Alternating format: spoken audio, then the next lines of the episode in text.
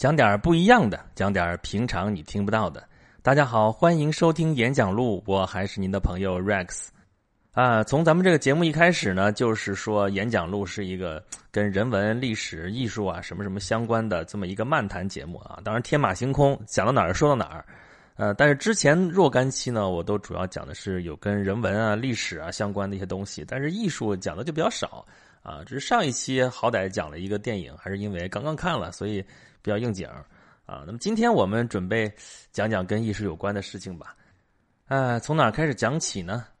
呃，从我最近跟艺术相关的一个事情开始讲起吧。上个礼拜的时候，我们刚刚看了一个演出，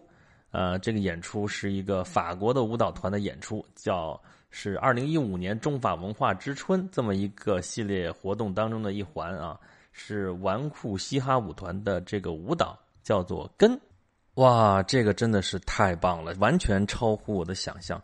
就十二个大叔在台上表演了一个多钟头，一个妹子都没有。但这十二个大叔从头跳到尾，里面融合了街舞、现代舞，然后踢踏舞，还有什么，甚至还有我们中国的太极拳，还有还有世界上各种各样奇奇怪怪的舞蹈啊！我并不是说这个舞蹈是个大杂烩啊，相反，完全相反，是彻彻底底的融为一体的一个非常非常棒的一个演出。啊，说实话，我在这儿讲这个事情，的语言完全是苍白的。用一种艺术形式来代替另外一种艺术形式来进行描述，这是完全办不到的。所以不在现场，完全没法感受那个气氛，只能用我这苍白的语言给大家描述个一鳞半爪，但是实在不能传达其万一。啊，如果再让我形容的话，我想用一个词儿叫做“收放自如”。来形容这个他们的演出，因为我觉得这是他们表现出来给我最大的一个冲击，也是我觉得他们最能表达出他们的艺术的真谛的一个词，就叫做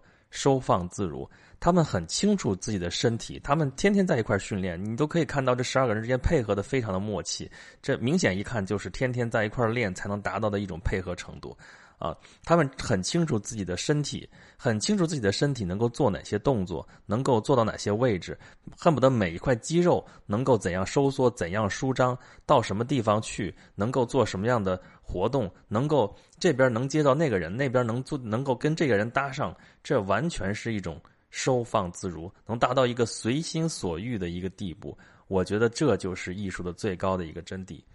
我当时想到的一句话就是。何于桑林之舞，乃众经手之会。但是这这句话实际上是从《庖丁解牛》里边出来的啊，庄子说的养生主啊，庖丁解牛啊，手之所处，肩之所以，足之所履，膝之所以啊，哗然响然，奏道豁然，莫不重音。何于桑林之舞，乃众经手之会。说的是宰牛的事儿，但是宰牛宰的那么有节奏，那么有美感，这不是艺术是什么啊？所以这个真正好的艺术，这都是相通的。啊，从原始人在岩壁上的一个绘画开始，我们人类就有这个艺术这个东西，已经有几千年了。啊，甭管是岩画也好，还是说我们在舞台上看到刚才说的那么美妙的舞蹈也好，啊，那个岩画就算是简陋，但是在那样的条件之下，它能够运用他们能够驾驭的工具，然后画出他们心目当中的形象，画的还那么漂亮，那么有意思，那么有美感，这就已经触摸到了艺术的这一个核心。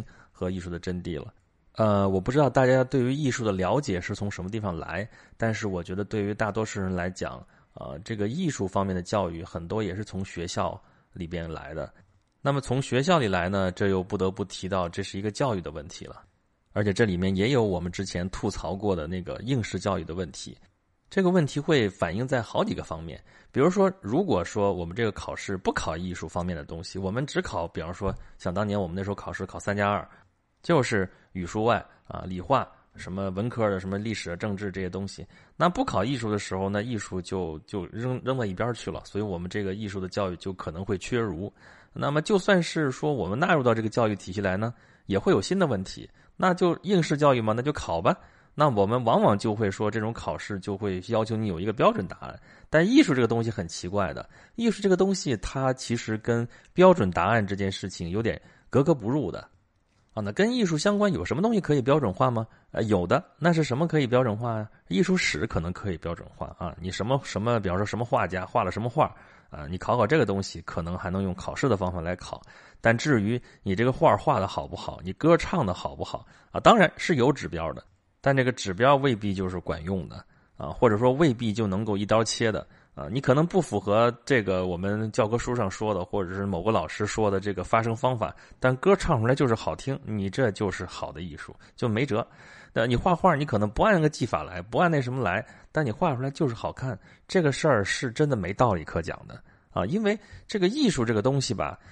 它是所谓真善美嘛，啊，那真就是真理，对吧？善那是好不好？那美跟艺术有关啊，艺术那就是什么呢？是美或者是非美啊？咱因为现在有很多的这种艺术其实是不美的，其实不是审美的，其实是审丑的，但是呢，它是非美，它也是艺术。但不管怎么说，它跟真是没有特别多的关系的，所以说它可能就是没有标准答案的。那么你怎么去考它？那么在这个教育体系当中，你怎么去纳入它？这就是个问题。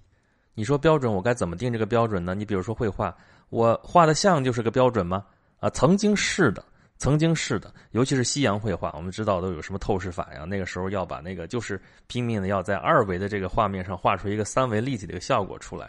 但是现在远远不是这个标准了，对吧？已经很久很久不是这个标准了。为什么呢？因为当年照相术发明了，照片发明了。照片可以解决的问题，那就已经变得没有必要了啊！所以绘画就朝别的方向去发展，朝更主观的方向去发展了，那就更没有标准了，对吧？各种流派，那种各种诉求，画出来东西，你说我这一流派说我画成这个样子，全是色彩，哇，就就是好；那派说我这这个构图构得好就是好，那边说我弄成碎片拼一块那就最好，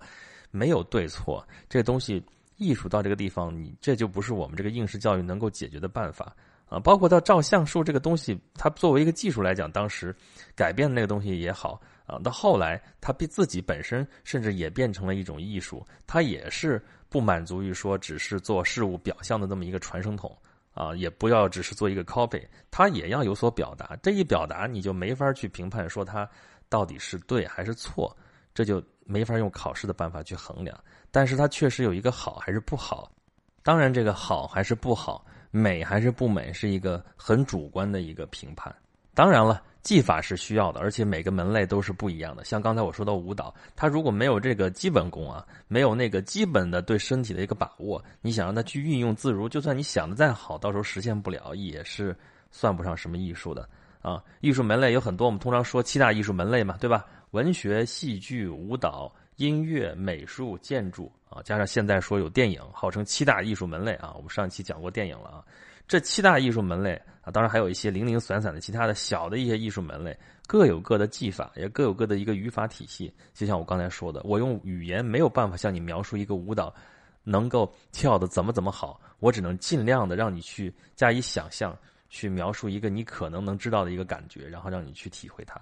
对吧？所以它本身各有各的语法体系。但技法并不能代表艺术本身啊，方法它只是一套程序啊，它可以保证一个差不多的一个质量啊。你靠这套技法，你靠这套程序，你可以画出一个呃比较漂亮的画啊。像我们原来有芥子园画谱嘛，你画那个画画出来就是那个样啊。但是呢，你并不能代表你自己的思想，代表你自己的艺术，把你自己的精神和灵魂灌入进去啊。这个本质的这个表达才是最重要的。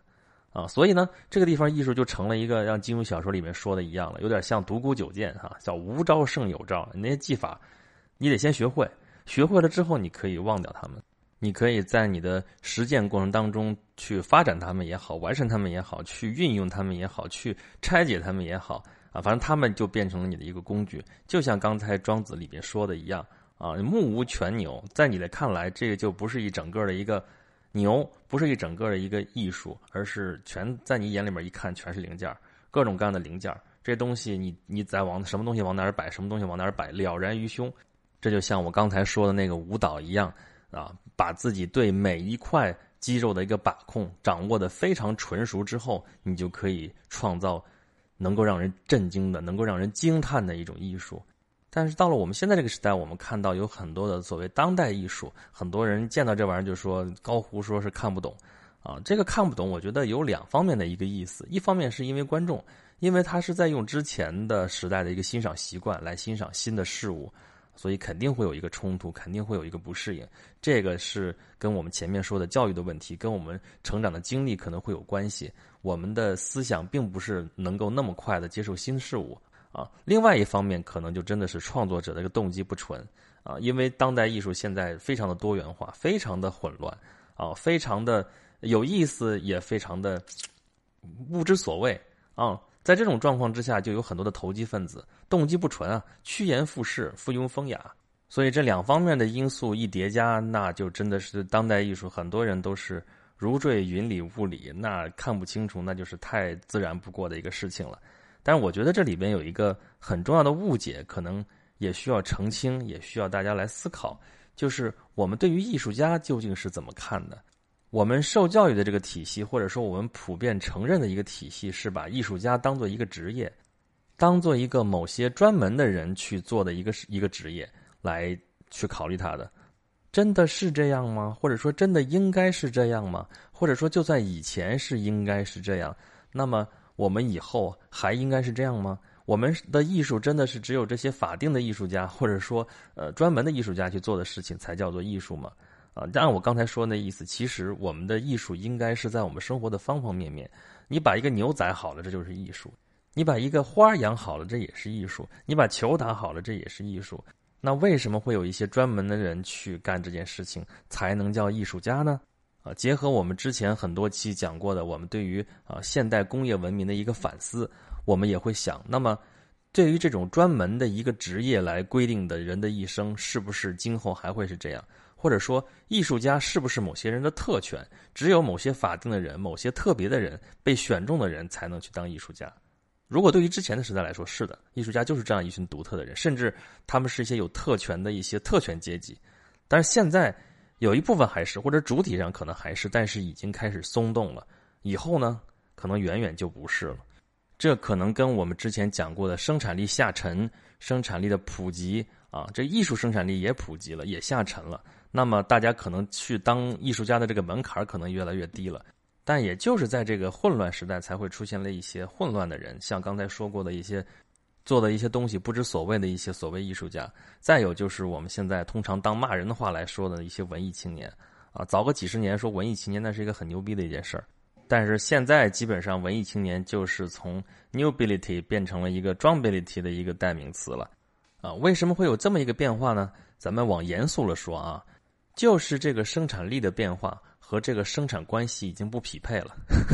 我解释解释什么意思啊？就是说，成为艺术家的门槛或者说去做艺术这个搞艺术吧，这个门槛其实是越来越低了。但是呢，社会对这个艺术家的认同，或者说对这个身份的这个认同还很高。那么这个认同和他们做的这个艺术之间就会有落差，这个落差就成了嘲笑他们的一个理由。而在明明白白有这个落差的时候，还在追求所谓梦想的那些人，就是所谓的文艺青年。我觉得艺术梦是应该有的，是必须要有的，是每一个人都应该有的。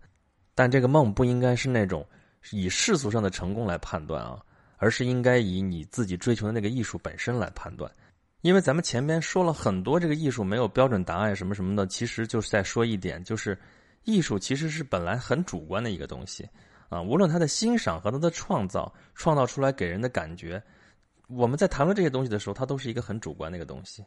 既然我们越来越会生活在一个不需要标准答案的一个世界，我们这个文化会越来越的多元化，那么你就没有必要去死守着说我要去成为一个影响全世界的一个艺术家，我要去呃有当然有这样的野心是好的，但是你要知道这个时代是这样，你的艺术是这样。要清楚你的追求是什么，就像那些舞蹈家熟悉他们身体的每一块肌肉一样，你这样才能够成为一个好的艺术家，才能避免是那种我们天天骂人那样的文艺青年。如果是这样的文艺青年，我保证第一个承认。总之，只要是跟人的内心发生关系，那么人人都是艺术家，人人应该成为艺术家，人人也都可以成为艺术家。这个艺术家有两层意思，一层是欣赏。人人都可以欣赏艺术，不管是审美还是审丑。第二层意识是创造，人人都可以创造艺术啊，至少跟自己相关的周围的这个环境，你是可以去创造的。你可以把你自己的一些认识，把你的一些喜好，根据你的意志对你周围的环境进行相应的改造，哪怕只是做出一点点改变，也是好的，也是艺术家应该做的事情。好了，我们今天是非常非常非常非常泛泛的讲了点跟艺术有关的一些话题，这话题又是有点大，显得有点大而无当啊！我自我感觉我们这期节目可能催眠效果杠杠的。啊，我们后面的节目会陆陆续续讲一些跟艺术相关的比较具体的一些方面啊，或者一些话题啊，